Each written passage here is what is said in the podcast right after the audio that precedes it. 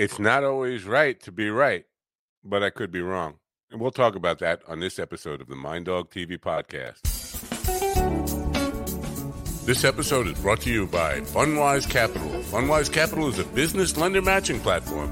Avoid the mystery of one sided deals. Connect with Fundwise to get the very best funding you can qualify for fast. You can apply online in 60 seconds or less, and there's no effect to your credit to see how much you can get. It's easy.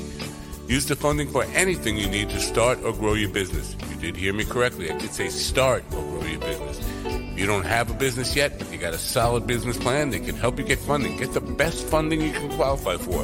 Their strategic lender matching platform searches through hundreds of lenders to find the very best possible option for your unique situation.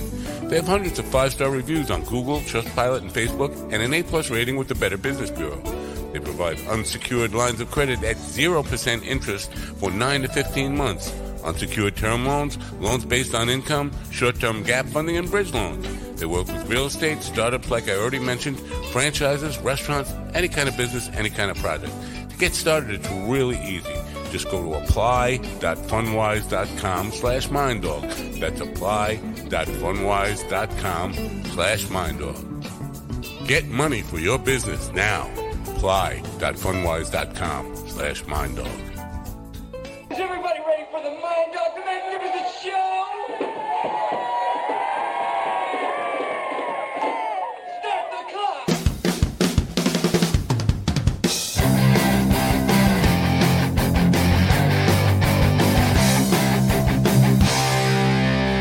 And welcome, my friends, to yet another episode of the Mind Dog TV podcast. I'm Matt Napo. Thanks for coming. It's great to have you here. Just occurred to me that intro might lead people to think that I'm a uh, maniac, a, a psycho or something. Uh, it's just a lot of fun and high energy, and it kind of gets my uh, energy level up at the beginning of the show. But I know it does, it does seem kind of crazy. Uh, today, we're going to be talking uh, to a business leader. And we're going to be talking about uh, why uh, being right uh, all the time is not necessarily uh, a healthy thing uh, for people. You know, I, I've been kind of touching on this subject for a while, and I'm not sure if we're even going to go where I've been uh, talking about it. But the idea uh, that being wrong is a, or being able to admit that you're wrong is, is a, a, difficult thing for a lot of people in the world uh, today. Uh, and so being right uh, is not always right. not it's not always right to be right. Uh, is it's is an idea that it, it, sounds intriguing and maybe I'm uh, misreading it. We're going to find out in just a moment. Uh, the big news of the day is Facebook is changing its name to Meta. So I just noticed in my ad there uh, they got a five star rating with Google, Facebook, and uh, Trustpilot. Going to have to change all the ads to say Meta now, and you know, no big deal, really, changing ads and stuff. But I, I think it's a gamble. A company as big as Facebook is, I don't recall any company with that kind of that, that kind of just big bucks behind it, uh, invested in it for all its investors to take a gamble on rebranding at this point is, I think, unprecedented. And I might be wrong about that, but there's always a bit of risk when you when you're doing that. And I get the idea the idea is generally, and I've been saying this for a while, uh, get rid of the boomers. uh, see, social media works this way. And this is my theory, but I think it's it's it's a well-grounded theory that has a lot of evidence to support it. Is that uh, young people uh, create these social media platforms, and the young people younger people gravitate to them and then as soon as the boomers find out about it the young people start to move on and they need to develop new uh, fresh new uh, platforms where the boomers aren't allowed. It's like uh, constantly trying to get away from mom and dad. And I think that's what happened. We saw MySpace, and then old people like me got on MySpace, and then they needed Facebook, and then the young people needed Facebook, and then the old people found their way to Facebook, and the young people needed Twitter or TikTok or Instagram or whatever is the latest thing. And I think there's just this battle to stay young and Facebook definitely seems like a boomer wasteland to me. Uh, so that's my take on that. I'm just curious about what your take on the whole rebranding uh, of Facebook is. Love to hear your thoughts on that. As I mentioned, we're going to talk about leadership in uh, in a book that's uh, out now called "It's Not Always Right to Be Right" uh, and other hard won learn hard won leadership lessons. Man, maybe if I could get the lips to work right.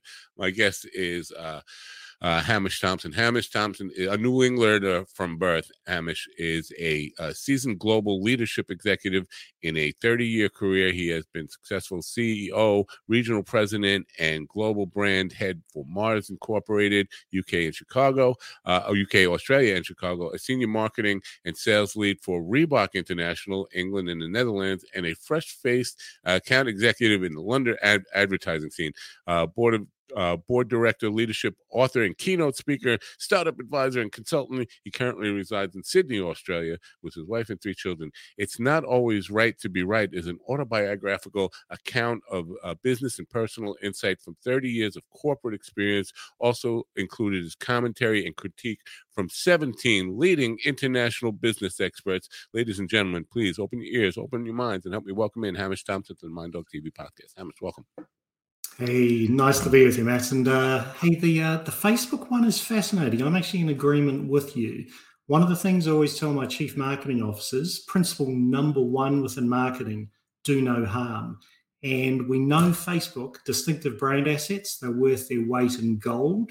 You imagine right. how much effort has been put into that recognizable values, and then potentially you go and actually change that. So I see the concept um, I think it's an incredibly gutsy move. But then again, you know, these are gutsy people, so let's hope they get it right. Right. Well, it's gutsy, but it's also a little bit.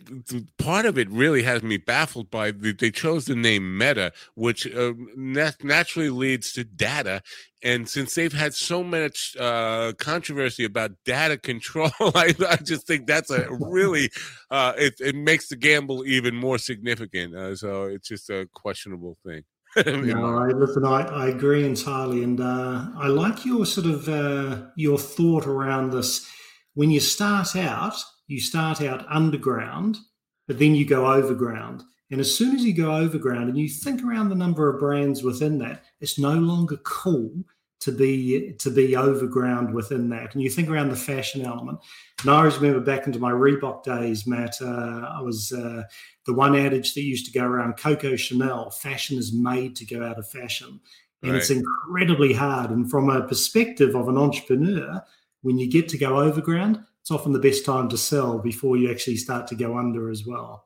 Interesting, yeah, and I, I totally agree with that. And it, it becoming uh, you know, as as the years go by in my generation, it was, you know, it, it seemed that you had a longer lifespan of uh, when of where your coolness factor started to wear off once you be once you got overground. Uh, I think today that that span has gotten shorter and it continues to get uh, shorter with every new generation. I think that's where we're, we're at now. While we see like TikTok comes along and they're already waiting for the next the big shoe to drop all in social media and all that stuff. So it's it's hard to keep up. And so as an entrepreneur, how do you even um, how do you make plans for the future when things change that quickly? yeah, I don't think there's a uh, there's not a set answer on it. I, I think from a branding side, I was always classically trained that brands can be generationally relevant as long as you continuously update them. Um, but there are numerous models and examples where you need to offer something fresh, something new, something innovative. Um, the element is how do you do it at the same time? You don't lose your main penetration base, but equally, you start to get a little bit of an edge. Best way I reckon of doing it is taking probably 30% of your business and having a trial or learn process to try and actually develop that. And if it, the world falls over on it, your business is not going to fall over at the same time. So, getting that balance between being aggressive, trying something new, and equally getting your brands to evolve, I think that's the hard part from it. But let's face it, Bird's oh, quite a clever cookie. So, uh, I'd value him ahead of myself. Uh, uh, yeah, no, I, I get it, man, and and but sometimes it, it's usually less drastic than a full company rebrand. Like it's a new product line that we're going to introduce or something like that. It's or, or uh, you know uh, rebranding of a product line within the company, but that whole global rebranding is. I would think if I had on stock in Facebook, I'd be a little nervous tonight. anyway, let's move on to your book because uh, I, am not sure if I'm interpreting the title right. I think I probably am. I mean, it seems simple enough, even though it seems at odds with uh, the way people behave. It's not always right to be right. What exactly do you mean by that phrase? Hey, listen, uh, we get told this in personal life as much as we do within business, and it's um. So I, I think it's very true within its own sense, but let me tell you how I experienced to begin with. And I've been doing sort of a you know 30 year corporate career. And I think, like most aspiring and starting out leaders, you think that business success is about being right. So every single discussion, debate, dialogue you have, you want to get in there. And you always think, being a competitive and a driven person, there's going to be a winner and there's going to be a loser. And I actually really liked intellectual sparring it was really good and everything you get within that. Even your other directors at a leadership level, it's good fun and everything, but you always want it to come out on top. And the danger of that is it's uh, it's incredibly limiting. You look at transactions as one-off wins only. You don't think around longer-term partnerships. If there's no mutual outcome and an enduring outcome, stage two and three of a partnership is actually really limited. And you'd know through all the people you talk to, relationships and depth and quality and trust of relationship is what actually drives to breakthrough and transformation. And the amount of time within my career, I've seen amazing functional, technical brilliance, these innovations and ideas that just blow my mind completely. Yet, when they don't have relationships and they think they can go it alone and they think that they're right and everyone else is wrong, it fails miserably. So the best leaders to me, you say you got it wrong, you concede, you change direction where necessary, but importantly, don't always insist on being right. Nobody likes you uh, after that, and it's uh, pretty restrictive. Your partners tell me that the whole time. Right. I think it has applications far beyond business. I think uh, in the world today, especially what we see in the political discourse of the world, we see far too much of these uh, people they stop listening, stop eh, having any intent on learning anything new, just convinced that uh, this is the position I'm going to fight for and I must win. Now, it, eh, I think um, obviously it's important in business, but it's it's curious to me where that comes from and i'm going to propose this this idea that it comes from fear based of if i'm exposed as being wrong about something my value as a person or value as an asset to the company uh, is, down. So you, it's kind of a perception thing. I don't want to be perceived as the guy who was wrong about something. Rather than uh, I do want to be perceived as the guy who was open to new ideas and the guy who was always listening and always had a uh, attitude of uh, continued learning and improvement, which I think uh, you know a CEO would be more impressed with that guy who has a reputation of, of always being a voracious learner and always being open to learning than this guy who's got his his you know boots on the ground stuck in the sand i'm convinced that my way is the only way and the right way but we have this uh, fear that if if i'm exposed as being wrong about something it diminishes my value uh, do you agree with that yeah, wholeheartedly. Um, there's a concept what I talk around, a lot of people go into it called the imposter syndrome. And it is, it's a lack of inner confidence within that. The very best leaders have the confidence to know that ideas outside of their own are actually better. And when they hear those ideas, as you say, they're not already always listening, they haven't closed off. Your mind works like a parachute best when open, and they're actually thinking and they enjoy when an idea comes along, a concept, a perspective that is different, they actually get excited around it and they build off that and drive it. So I think it is a uh, it's a lack of confidence for a lot of people. The interesting thing though, Matt, is that senior leaders, the very top of the leaders, are often the worst offenders. And I know that's why I was going to follow part on that because you look at them and you think there's not a confidence issue on that. But I think the problem is a lot of people when they've been successful on being right, it's incredibly hard to change. And it's exactly like a great culture within a company. Great companies that have exceptional cultures, there's a curse to a good culture. It's incredibly hard to evolve. So I think it is that uh, it's almost that balancing act you have to get right. And just quickly, the the other one that really annoys and frustrates me as a leader when people insist on being right nobody challenges that leader anymore because why would you? You'll put in a new idea, etc., and you know you're going to lose. So what happens is they become resigned to not putting a new perspective, and the development and unlocking of potential within others is what a leader should do. And the amount of times that happens, so that frustrates the hell out of me. Um, but it's not always aspiring leaders; it's the some of the top ones who do it as well. No, I, I, completely agree, and I've lived it uh, in big companies, corporations, and I lived it in a small company. And I think it can be a cancer because uh, what happens is you stifle this uh, the the uh, perception that the people who are running the company, the company, the people who are making the things happen eh, within the company, the workers, uh, don't feel like they're important enough. They don't feel like they're being listened to, and there's no reason to listen to them. And then it becomes disgruntled, and then you get this uh, poison chain of uh, everybody bitching about what's wrong with the company, and it you can see it falls apart, and still you can go to a CEO who doesn't recognize that and still saying we're going to do things the way we've always done things and and uh, you know barrel into this rigid idea not knowing noticing that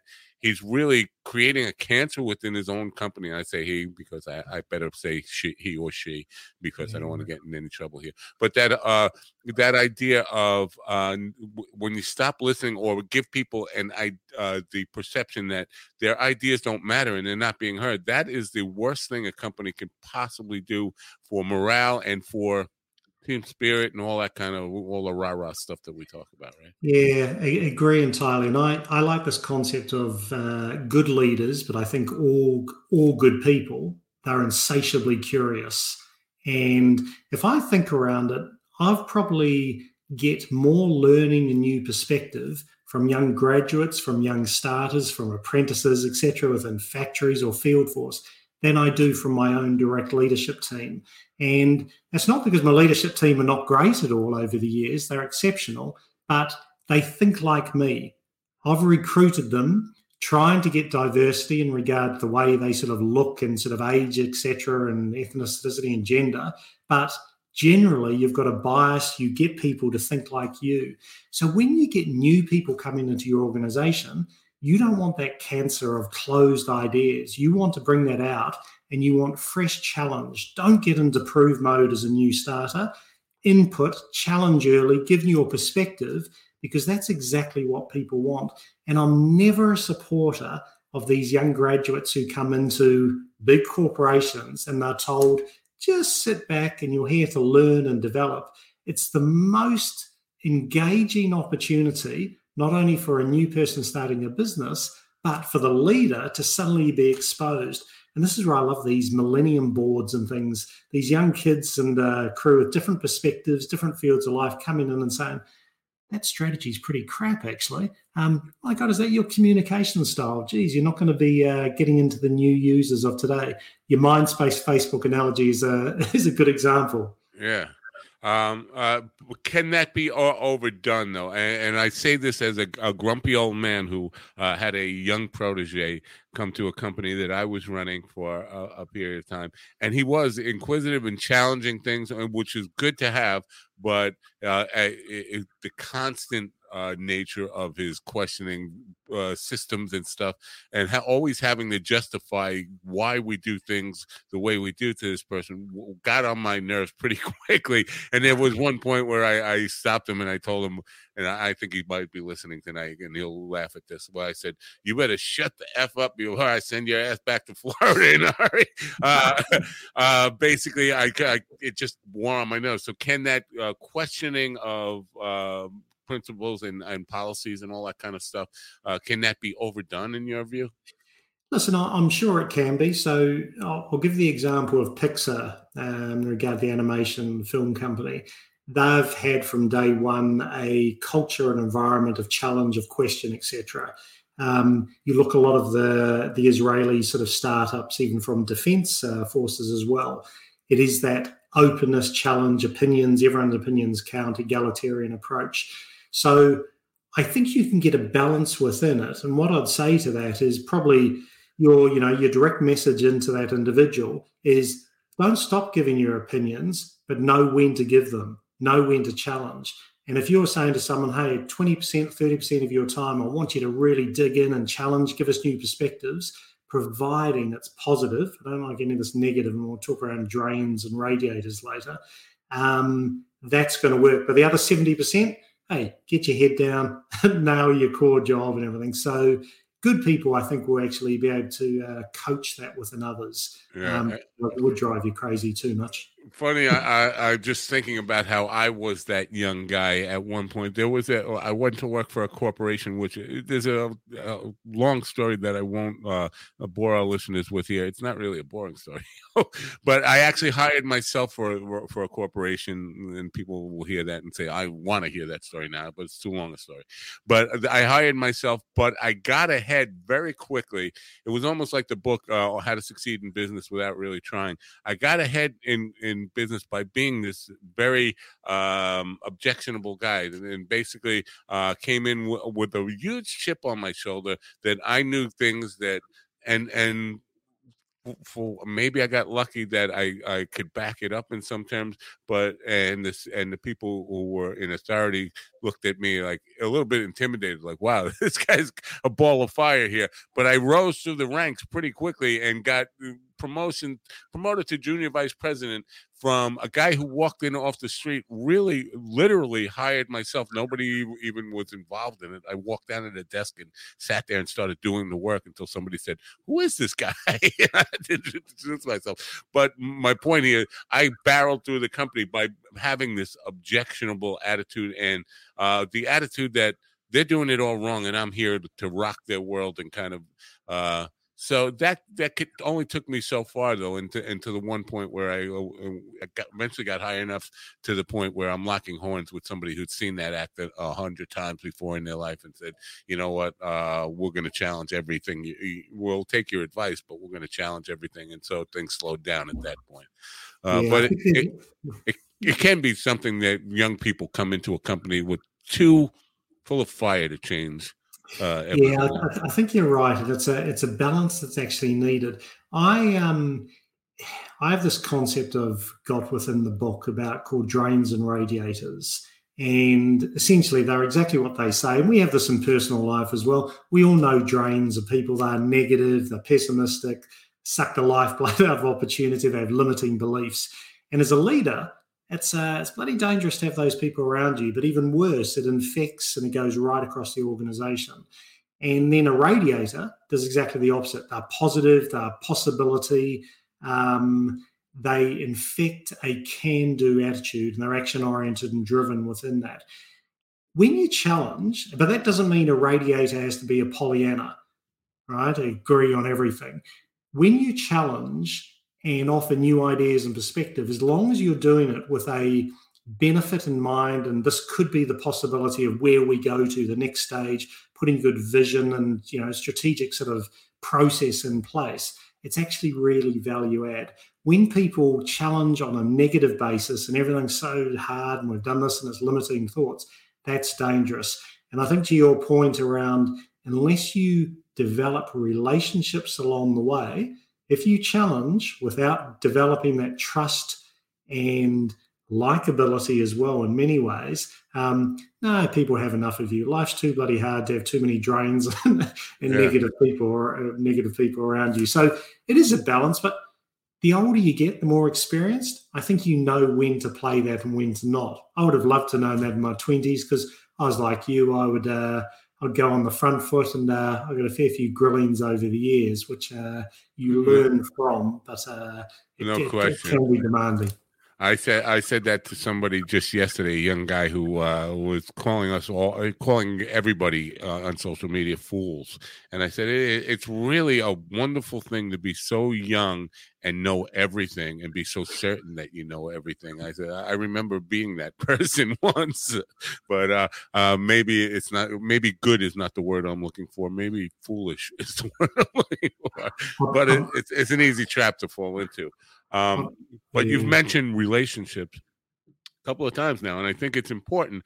But here's the thing now uh, in cultivating a culture and a team that is going to be uh, radiators, and you and you want that in, in your your uh, company and you and in your life. Um, can that be? Can people be? Indoctrinated into being radiators. I, am. that's probably a bad word indoctrinated but uh the hiring process and so you don't never really know the person because hr and people who are bringing people into your world are they have some pressure to get a hire done get the most qualified person in there they're not always getting to know the person and attitude uh which would be really helpful if you could just hire people who are automatically radi- radiators when they come in but you don't know that so can it be taught? Can it be um, uh, spread in some way and and kind of uh, induct? Again, I don't want to use that word indoctrinated. Can you b- bring people into the culture, into that sort of culture, uh, who aren't necessarily that way, and change them? Listen, I uh, I know exactly what you mean. It's interesting about Facebook. Um, went to the HQ office one time within uh, the London uh, branch, and my old man used to say to me, the easiest person to sell to is a salesman. And I saw this motivational poster in there and it said, don't confuse motion for impact. And I got sold on that immediately.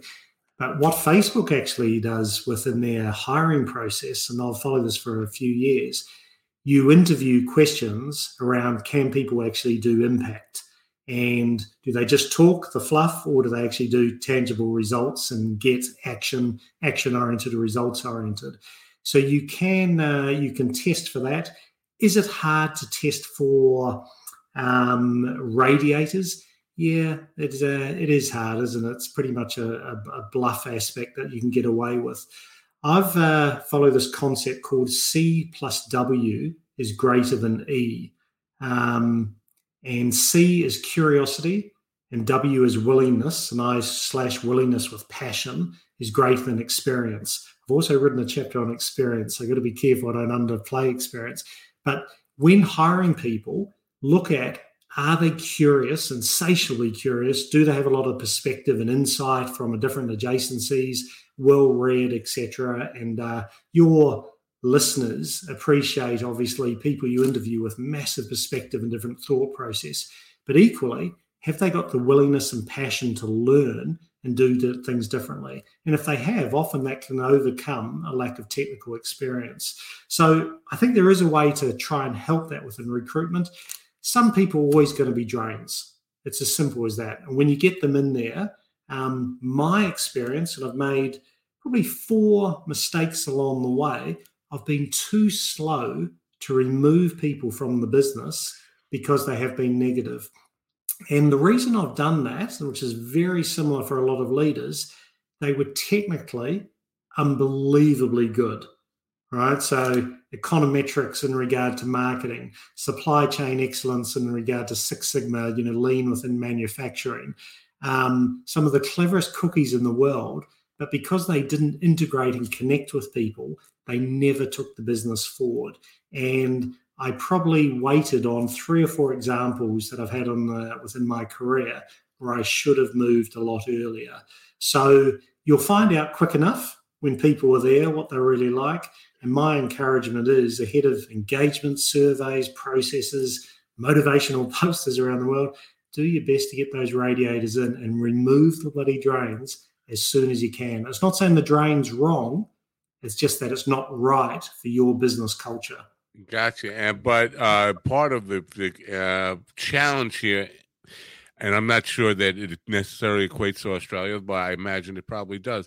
You have business leaders here who, uh, because things have been made really difficult, it's not like the old days where you could fire somebody. I mean, it's an HR process, and now you, you got everybody required to do right, the employee uh, uh, rights, and, and all this kind of stuff that makes senior executives really shy about making any moves like that. And I can tell you that I've been hired a couple of times as a uh, mid level executive just because they knew that I would not be shy about firing people, but still they they were really cautious that it's got to be done in the right way and all this kind of stuff. So that's why it's really important to to not get a bad hire that you're going to have to fire eventually anyway. But I hear your point. I it's, you know it's waiting too long to get rid of uh, the cancer it, to excise the cancer within your company is, is really detrimental to your company's health. I get that, but you know. Yeah.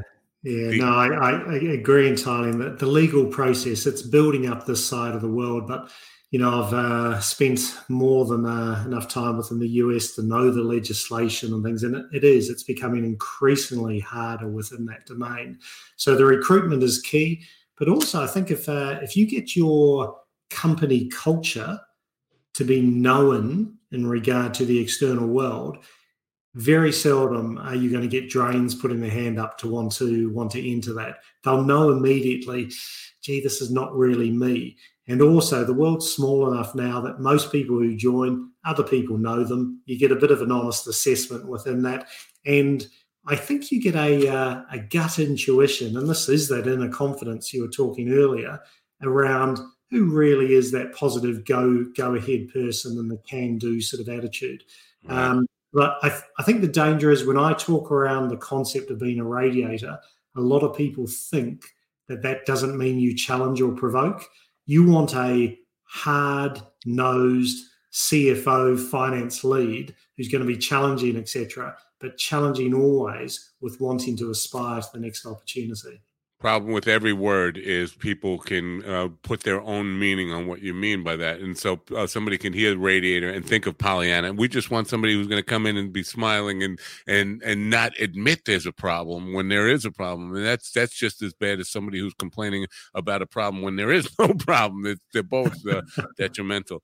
Uh, and but you mentioned culture and he, here's a and you, you're you say 30 years of success uh, uh, in in uh, your career. Uh, you look too young to have 30 years in anything. I mean, I, I, would guess you're probably in your 30s if I were just to look at you. But this idea of culture, I went in uh, as a marketing director for a company I worked for less than 10 years ago. Uh, the first day there, uh, I realized that there was a culture issue in there because I, I, was exposed to a lot of new people, as you usually are on your first day, and every single one of them tried to poison me about uh, my expectations of success in the company and um, what the company was all about. And I got lots of complaints about this company doesn't care about its people, doesn't care about success, and blah blah blah blah. They're just greedy and all. And from every single person I talked to, I went to the CEO who was my age. I'm 62 now. This was when I was uh, maybe 55, 54, and he was my age. And I said to him, "You have a culture problem here." This is like two days on my, second day and he looked at me like i had four heads like what what do you mean? I said culture problem. There is a culture within your your company and the culture is problem oriented. Everybody here can identify problems. Not a single person here has a solution. They've they've had that beaten out of them in their culture. So uh, the question really is can a culture be changed when when especially when it's that far gone where you have this is a small company 50 employees and uh, basically the entire workforce was infected with this uh, culture of being problem finders, not solution finders. Uh, can that be addressed and changed in your view? Yeah. Um, listen, as I said before, um, a great culture has a curse.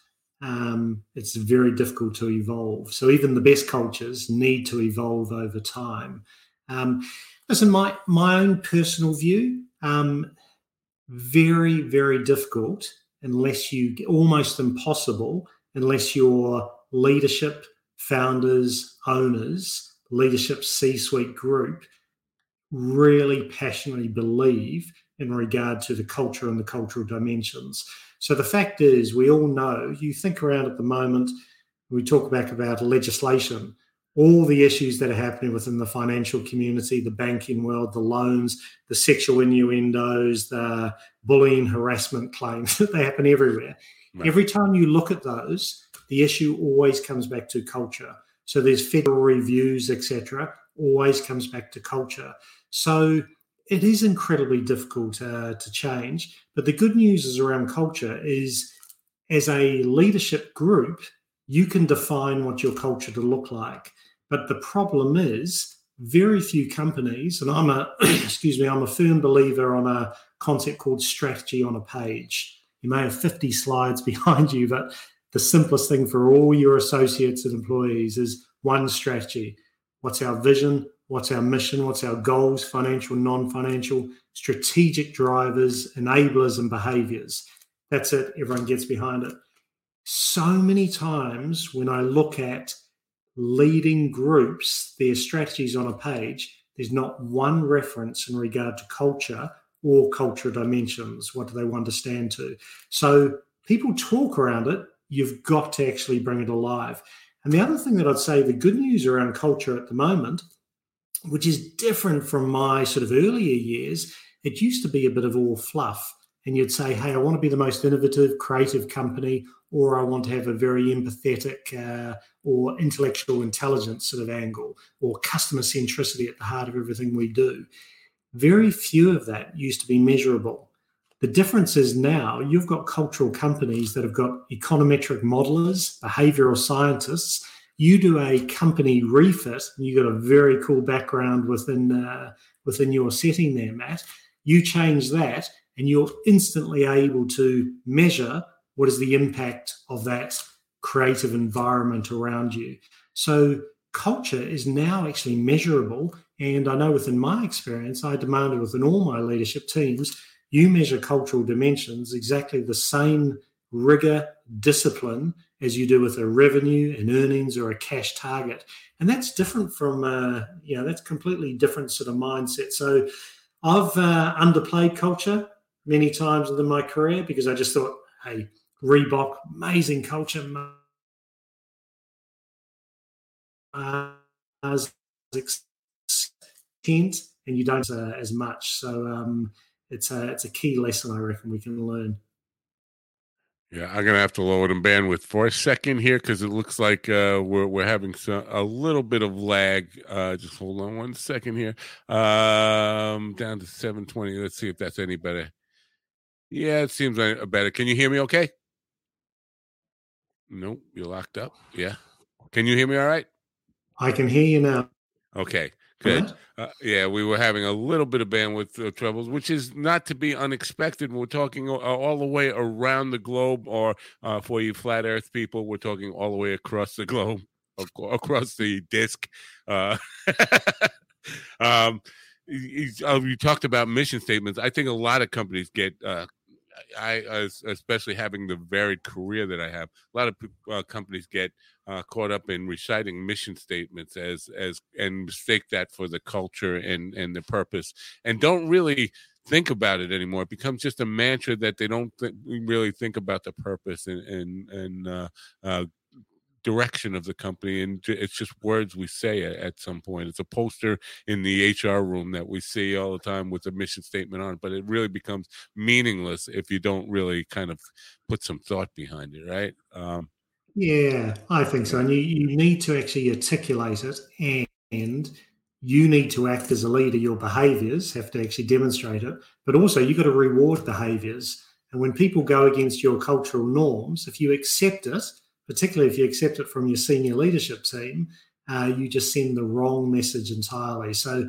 unfortunately, um, for those who go against cultural norms or cultural dimensions, I think there has to be pretty stern consequences because it sends the right message. But equally, those who demonstrate it, reward, recognize, promote them uh, in its entirety. I liked um, the the mission statements that if they are malarkey and a bit of fluff and everything, um, they're almost just a waste within that because people get so sick and tired of hearing it, but there's right. no substance to actually uh, back that up. So it can be very dangerous. Yeah, and yeah, you can ask uh, people within a company what what really is, your uh, uh principle in in your guiding light here and basically they you know they really are clueless about that. If they can recite the uh, mission statement but not really tell you what it means then it's worthless. And you know, i think we get caught up in a, a, lot of that kind of stuff.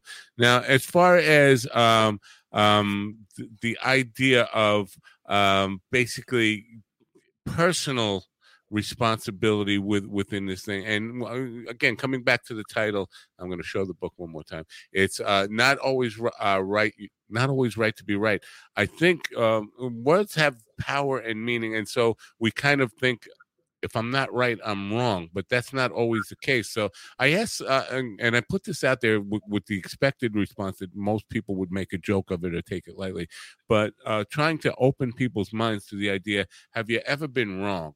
And a lot of you know on social media like like a poll and out of 5000 followers i got like six responses and all of them were jokes. Yeah my wife says i'm wrong all the time that kind of stuff. But uh, i think people are are reluctant to uh, look at this idea that i could have been wrong i've been wrong before and maybe maybe I could be wrong now and stop losing, uh, and they lose sight of the fact that uh, I, we're all, you know, fallible and we all can make mistakes. And so, not to dig in too too tightly to this idea, but the idea of being wrong scares people. Uh, and so, I just want to talk about that perception is, the opposite of, of not not being right that that that doesn't necessarily equate to you being wrong uh wrong as or uh the bad guy right Hey, um, this last weekend within the US, and it was uh, Washington DC. So I'm, it's almost like calling you a Bostonian when you're from New York within that. So I'm a New Zealander, not an Australian, but I live in Australia. But uh, there's a the All Blacks, who's our New Zealand rugby team, played within uh, Washington against the US uh, team this last weekend. Um, I won't tell you the score; it was quite dominant on uh, on our side. It's about the only sport we're uh, we're very good at. Um, but the old coach of the New Zealand team, uh, Sir Steve Hansen, he has a quote that says, "You don't need to lose to learn, but it sure helps." And it is so true. The biggest learning experiences are when you get things wrong, when you make mistakes. And the reason being, there's a negativity bias. We all know there's research and psychological studies done on that. When things go against us, we look more deeper, we analyze, we scrutinize, we look for insights more than when things go well. And it's just the nature of it, it's understandable. But I'm a massive believer in embracing failures because if you embrace a failure and you feel comfortable to admit that I'm wrong, I've made the mistake, as long as you learn insights from that, you know you're going to be better. And over time, and even your earlier discussion around challenging, etc., but it got to a stage where it wasn't going to work because you didn't have the relationship. That's an amazing insight. So when you have great ideas and initiatives, you know that's not enough to be a catalyst for change. You have to have that relationship. So every single mistake, issue, problem, failure that you've had, generally you can learn so much from that. And again, I think it's an inner confidence uh, angle, but I actually look for red scorecards now as opposed to green scorecards because when there's red, there's an issue. And I think, gee, okay, what can we do better? And I've uh, I've a chapter within the book called constant dissatisfaction, and it's just the nature of me. Even if things are going incredibly well, I'm on to the next thing. I'm wanting to do something new, different. Um, I never accept the status quo, even if it's a good one. Now that can be a bloody demanding leader for others within your team, but I like when things go wrong because you learn from it. Well, uh, you know, I've said many times, and I'm like a broken record on this program with with this idea that I stopped believing in coincidence. Now, th- uh, this is my third program today, and uh, the imposter syndrome has come up on both the previous programs today, and this idea of uh, I, I express of being plagued with dissatisfaction that you're always looking uh, for, you know, to do to do better and do more, no matter how good your work is, to be uh, and I got that from Bob Ross, the painter. He said, "May you be always be plagued with this satisfaction because it, it, will keep you creative and keep you going forward." So I don't think it's a coincidence that these things are coming up again in in this program, even though the subject is really unrelated to both of those subjects. Uh, uh, I feel like, and I don't know uh, if you're a spiritual man, but sometimes I feel like the universe is, is like pounding these messages into my head uh, for a reason. Like there, there's no coincidence behind this. This is meant to happen. You just need to listen a little harder and accept it. And why we're giving it to you three times in one day. Somebody's sending you a message. yeah. So now, what you've done with this book I think is a really powerful uh, there's a really powerful lesson in how you put the book together uh, for young people who uh, or, or, people at any age really it's the idea of uh, interviewing talking to experts talking to people who who've created some success and really getting into their mindset.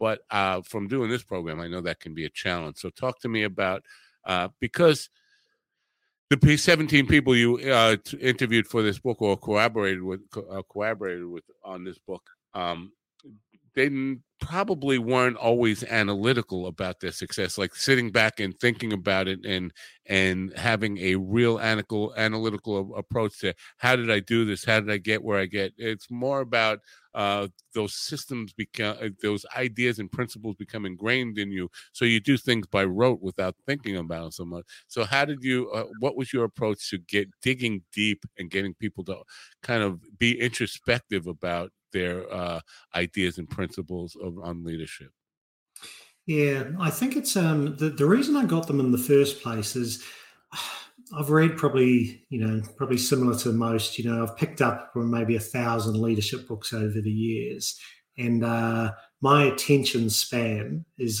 is very weak. It's uh, it's not a uh, it's not a great sort of behavioural trait as a leader. Um, so I get bored very easily. Majority of books that I pick up, I put down within three chapters, and the reason being, there's a lot of theory but I don't actually see a lot of practicality or diversity in regard to thought. Now, some are exceptional books, so I'm uh, I'm uh, not doubting that. But what I importantly like doing, my views and my perspectives, I think they're right, but I'm not convinced they are. And I like getting this different diversity and perspective. So these 17 people, I've got diplomats, I've got head general counsels, I've got CEOs of global companies, etc. And each of them will give a perspective and a challenge on my particular concept. And I like that because I reckon over the years, some of these things I believe in at the moment will probably change, and I'll be open to that actually change itself.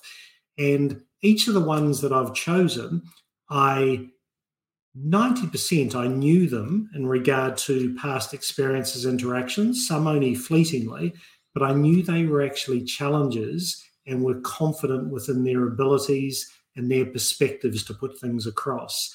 Um, and I actually just like that. I think uh, I'm not a fan of people who automatically think that their views on the world are 100% black and white, black and white. And if someone's got a different view, their view must be wrong. So I think it does actually add value. And I must admit, a few of them on that. Um, you know, I've uh, I've really sort of looked at sort of circumspect and step back and think, gee, okay, I hadn't I hadn't really appreciated that side as well. Um, so I enjoyed that facet from it, and I think it is beneficial as well, just a, an entirely different perspective. I, I, think if the entire world had that attitude, we'd be a, it might be a much better world, a much more civil world. I think uh, that is becoming more and more the uh, exclusion than than the rule, exception than the rule. Uh, we we see people who and especially, and I don't want to go get into a whole political thing, but in politics in general, you will see people on either side uh, just adopting a position because they know it's counter to the other side. Because if they believe that, it must be wrong. So I, and without giving any more thought about why you're taking the position you're taking, just taking because that guy take the other one. Yeah, yeah. I, I, know exactly what you mean. There's a there's a concept that I've followed for a while about seek to understand before being understood, and um, if you're results oriented, most of us are pretty competitive. It's quite hard to actually sit back and try and understand someone's uh, view before actually being understood and putting yours across. But it's uh, it's incredibly important uh, to keep that sort of perspective across. I think the other thing is Matt that I've found that even those bosses or leaders that you look at and they may be very reserved and everything and closed off, um, you can actually learn a fair bit from them. I've got one chapter in there called Bad Bosses Are Great Bosses. And I passionately believe it because you learn more around what not to do than what to do. So I used to, most of us, when you have a bad boss, you do everything you can to get out You think, okay, can I get into another department? Can I go to another company, another country, do whatever? I just got to get away from this person. These bad bosses, they're actually, uh, it's a bit of a gift in some ways because you'll look at their behaviors that resonate against you and think, my God, I'm never going to actually be wanting to do those. You indoctrinate that and grain it within your psyche. And as I said, you learn more around what not to do than what than what you should be doing. And I've actually found, even though I've been fortunate, I've probably only had about two or three within my career. Companies I've worked for have been exceptional leaders, but you will get them. But I've actually learned a hell of a lot from those people. Whereas to begin with, I would have just thought, geez, I'm not going to learn anything on this front. And it's the same around when someone tells you off and you get a grilling. There's always context behind that grilling, regardless if the content is right why are they getting so pissed off at me? what have I done wrong? Is there something you know I must be doing? Is my relationship skills not there? Um, so there's always insight that comes out, even if it hurts to take a growing. Yeah. Uh, what the growing picture of what I would take away from this book when I finally actually get the book to read it uh, is going to be uh, the value of mistakes because I think uh, you you've hit on that in one way or another uh, that we learn more from our mistakes and we learn more from other people's mistakes uh, than often we do from the things that we do right and from what other people do right. So that that to me is evolving into the picture of the biggest takeaway from this book. But you wrote this book, I'm assuming, uh, to share your insights. I know I read something where you you were very humble about people uh, asking you to share your insights on this. But the purpose of reading this book was to help people uh, understand th- some lessons that you learned. Now, in writing the book, I'm sure you've learned a lot of lessons uh, it, just in the process of writing the book. Can you share some of the things that you learned from the process of writing the book? Yeah, I, I started life in uh, advertising in London. It was back in the 1990s, and I was a I was a copywriter. I was a useless copywriter. Um, it's not good promotion for the book, obviously, but uh, I was quickly moved on to look after account management. But I love the power of storytelling. And I've, you know, my sort of I've done the big Mars global sort of brand roles and you know the marketing sort of head roles and etc. Um, and I've always admired good storytellers. And a good storyteller and a good creative gets across a really important message. So, you know, I decided probably, probably around 17, 18 months ago, take a complete change, get out of the corporate world. I may go back within it, uh, the bad corporate world. But one of the elements I thought, okay, let's uh, start to sort of try and get some of these insights across. And to begin with, I actually only wrote this for my kids. Um, every single day at work, you try and unlock and untap potential and coach and mentor. Your kids never listen to you, do they? So I thought, God, I better write something down for them. You know, when I'm not around, they actually look back. And then uh, I suddenly sort of got into the publishing world with Wiley, and they said, "Yeah, we'll uh, we'll jump on the back of this." So it's been a good experience. It was different. It wasn't as hard as I thought, and the reason I think it's not hard wasn't as hard as I thought I've been very authentic in the book, and I don't mind at my stage of my career, and I'm 51 now, I don't mind showing vulnerability, showing my mistakes, because I'm actually reasonably proud of them. I've done okay. I'm not exceptional within that, but I feel good at what I've done. I've enjoyed the process. And if I can actually help someone through these practical lessons and insights and models and frameworks, just be that much better it's it's not a bad feeling. So I'm never going to save the world, um, but I reckon if I can make people a little bit more effective and life easier um, through some practical stuff, not just theoretical, um, I don't think it can be a bad thing. And hopefully, my kids will read it properly one day. They say they have, but you can never trust your kids fully, can you? That's an in- interesting answer on a lot of levels. But the, what I'm really interested in that answer is this idea of legacy might be too big a word, but maybe not. Uh, and and your perspective on my perspective is that good leaders are really powerful, effective leaders have an idea, an eye towards legacy from a very uh, early age, and maybe I'm, I'm, I'm misled in that opinion, but uh, it uh, it just seems to me that legacy and people who are not uh, necessarily all, all, that effective in a leadership position are never really considered legacy. So, am I? Do you think I'm correct in, from your perspective, in especially in interviewing these 17 powerful people and people who've been effective leaders, and your experience eh, with some uh, effective leaders? Do you think legacy is an important concept to to consider uh, when you're when you're being in a leader leadership position? Yeah, I, I, I do think so. Um, I think majority of people, when you take a break from that sort of uh, business sort of sense, you look back and uh, very few people will talk around a legacy in regard to numbers on a spreadsheet. Um, they won't talk around the balance sheet, the P and L, etc. They'll talk around on the difference they have made within people, planet, uh, whatever that whatever that sort of element is. So I think when you get to the that stage of your career that you realize it's a bigger purpose than yourself, I think that's the importance of it. I'd like to think most people realize that earlier than later. Um, there are numerous studies that normally happens at around sort of your 40s onwards. Uh, there's the saying that I absolutely loved, uh, and I first heard it from a chap Grant Reid from Mars Inc., and he's uh, amazing, the, the head of Mars at the moment.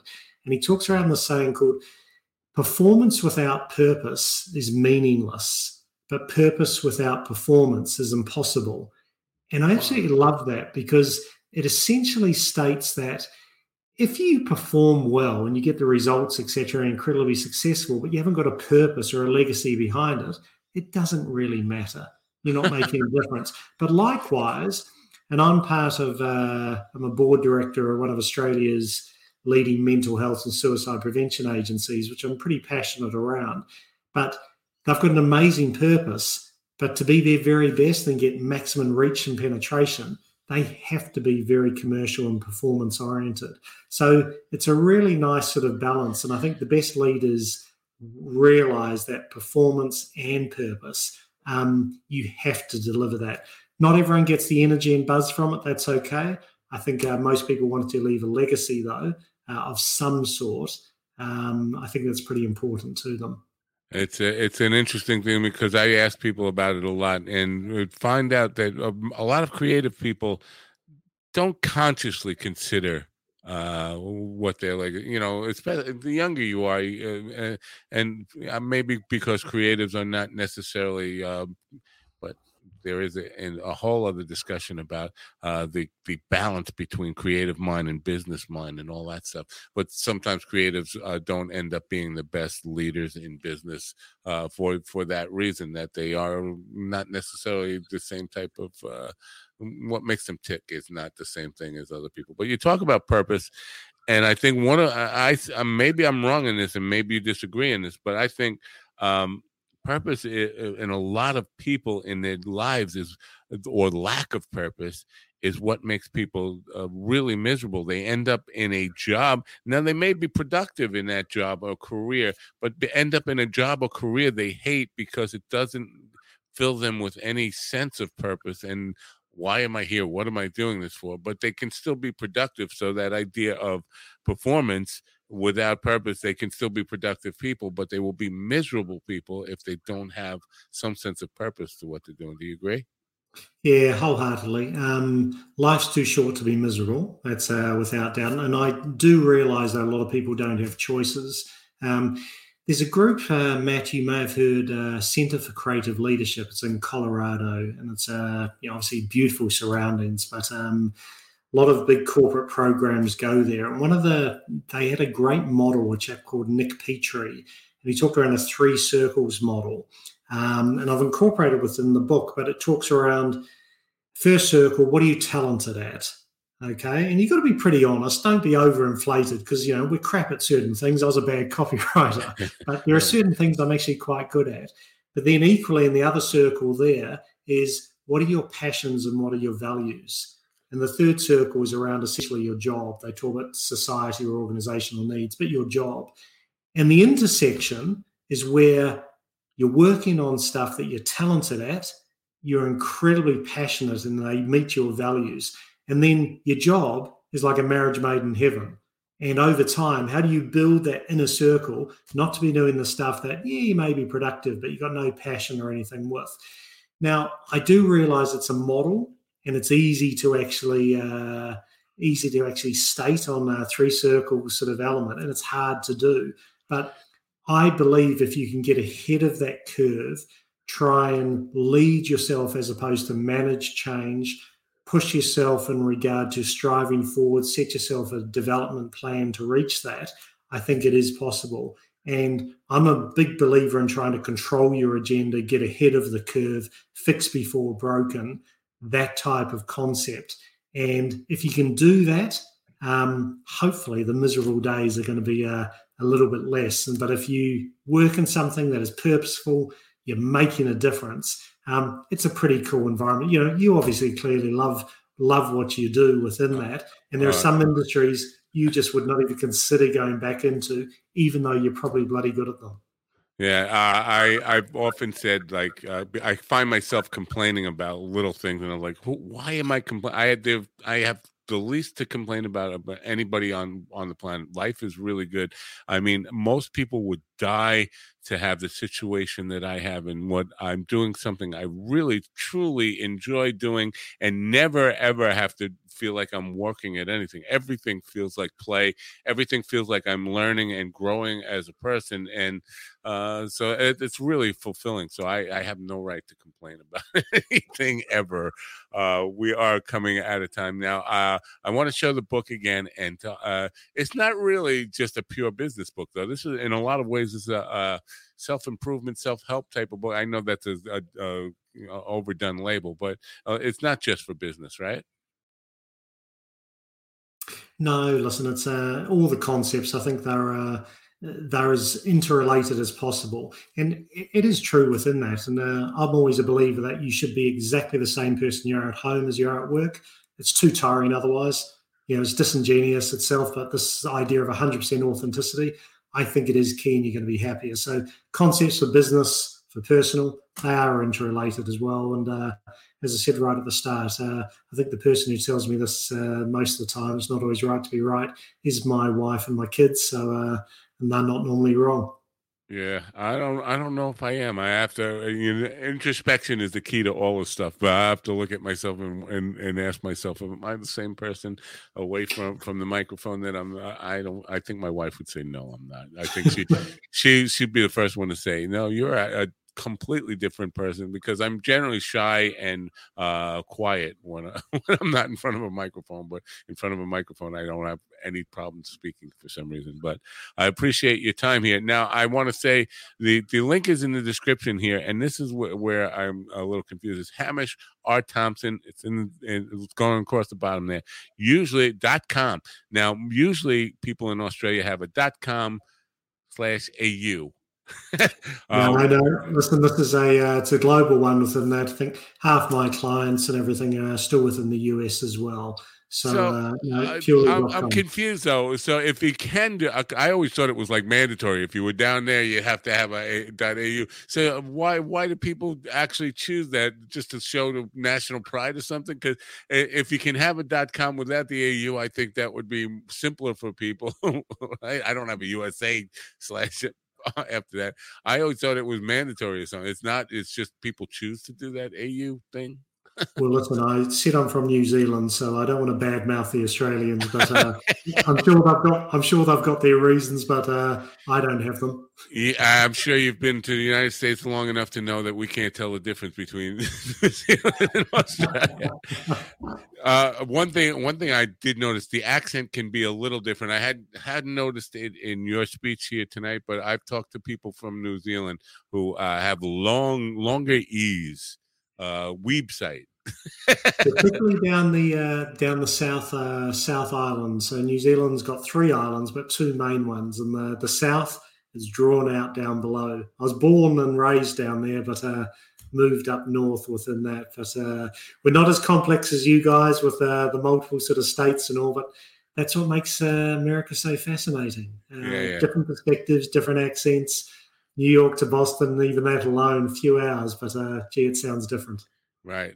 Well, I do appreciate your time here. I hope people will check out the book. And I plan on reading the book uh, when my my pile over there gets just a little bit shorter.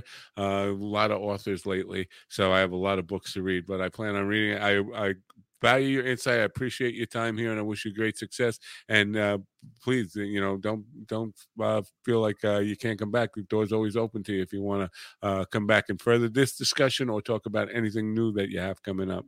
Uh, so I appreciate everything. And uh, until we meet again, bye for now. Thank you very much, Matt. Stay well. Thank, thank you. Be well. Bye for now. Hamish Thompson, folks, and the book is "It's Not Always Right." It's not always right to be right. Well, I have a difficult time saying that. It's it's it's it's, it's an easy enough uh, wording. I don't know. It just doesn't flow off my lips too too well. It's not always right to be right. Uh, important concept. And again, my biggest takeaway from this is, is this idea of learning. Uh, learning from your mistakes, learning from other people's mistakes can be a really, really powerful uh, teacher to all of us. M- sometimes uh, we'll learn more from from the things that go wrong than the things that go right. That's my biggest takeaway from it. And the other part of it, I guess, is really um, honest introspection is important in all this stuff. Uh, we are afraid to look too deeply into the mirror uh, sometimes and, and really be honest with ourselves about who we are, what our strengths are, and what our shortcomings are. I heard him say a couple of times he wasn't a great copywriter. It's, it, it takes takes some honest introspection to look at yourself and admit where your weaknesses are and where uh, where your strengths are. So that's my takeaway. Love to hear you uh, and your comments on it. Info at minddogtv.com. Info at minddogtv.com. No shows tomorrow because I'll be out playing with the band and you know, loving what I do there as well. Uh, so we'll be back with you uh, Monday. Until then, I'm Matt Napa for the Mind Dog TV podcast. Have a great rest of your night, weekend, all of it, and I'll see you Monday. Bye for now.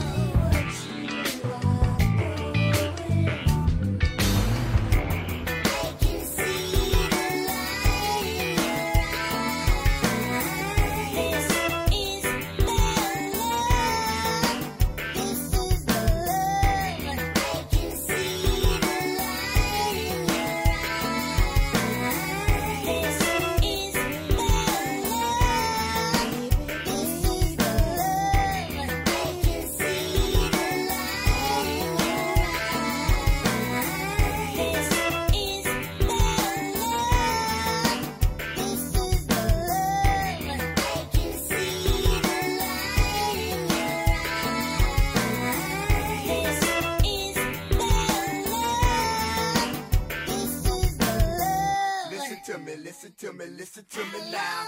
Listen to me, listen to me, listen to me now. Listen to me, listen to me, listen to me now.